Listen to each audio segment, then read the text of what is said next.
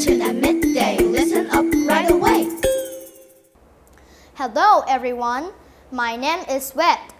Today, I'm going to tell you a story. A power outage. Last night, we were having dinner in the kitchen when the lights suddenly went out, plunging us into darkness. We stumbled about, arms outstretched, unable to see.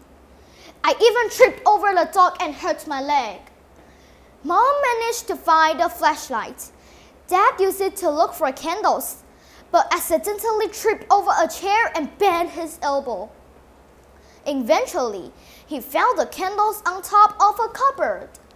We all took some and lit them, happy for the little lights they provided. Looking outside, we saw that there were no lights on in any of the other houses on the street.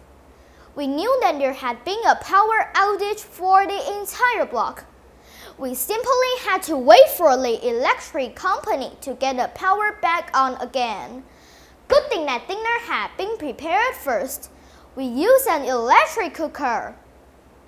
I hadn't realized until then how much we depend on electricity. It was my free time, but there was nothing to do. I couldn't watch television or play on my computer. I tried to read by candlelight, but the flickering flame made it difficult. In the end, I gave up trying to do anything and went to bed.